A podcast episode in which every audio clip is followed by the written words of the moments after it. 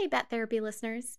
So we are actually between seasons four and five, but lucky for you, Bill actually found some behind the scenes stuff that was enough for us to plug us some like behind the scenes content just to hold you over while we prep for the next season. So while you wait for season five Heroes in Training, here's some behind the scenes. Hope you enjoy it. And if you do enjoy it, then we definitely encourage you to check out our Patreon because we're going to put up a bunch of behind the scenes stuff.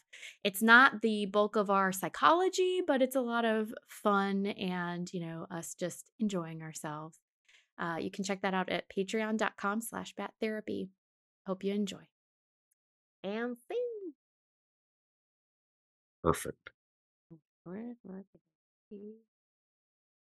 That went well. Yeah. I like when things have a nice mix of random good comic tidbits and Mhm. random psychology tidbits all kind of just blended together. Yes, definitely. Yeah. I always forget how people voted. And then I read it again. I'm like, oh, people are terrible. It's so bad, right? When you read it and you're like, "Oh, well, that think I that's that's horrible." I think I might have voted for him to die if I if I had been voting. I don't know. I don't know what I would have done. I think like I was really like when I was reading Batman then, I was very much like still torn between like the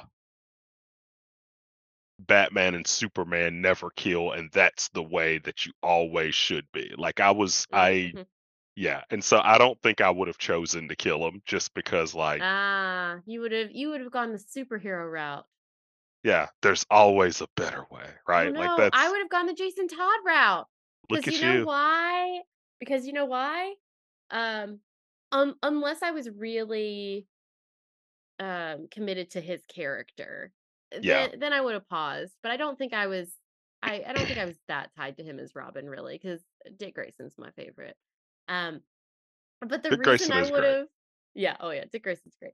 But the reason I would have probably voted for him to die is I would have wanted to see the character development with Batman. Yeah.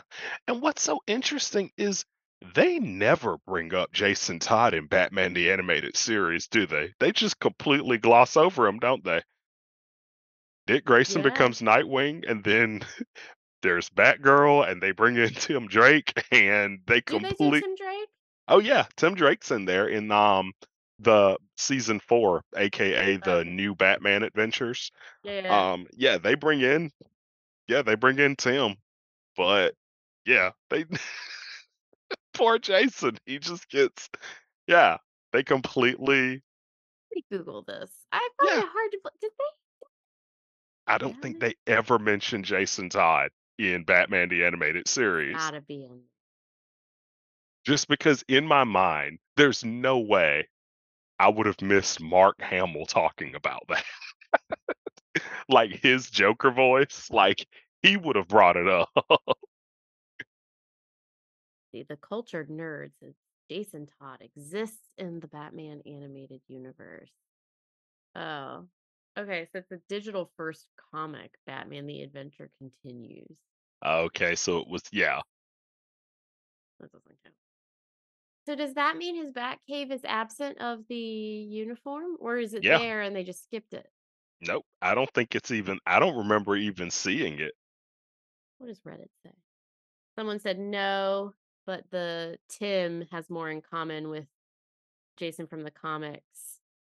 Yes. Oh, he's a street kid in it. Maybe that's Yeah. what I'm thinking of. Is Yeah, Tim Drake has more of a uh uh yeah, he does. That is yeah. Hmm. yeah, they're trying to retroactively add.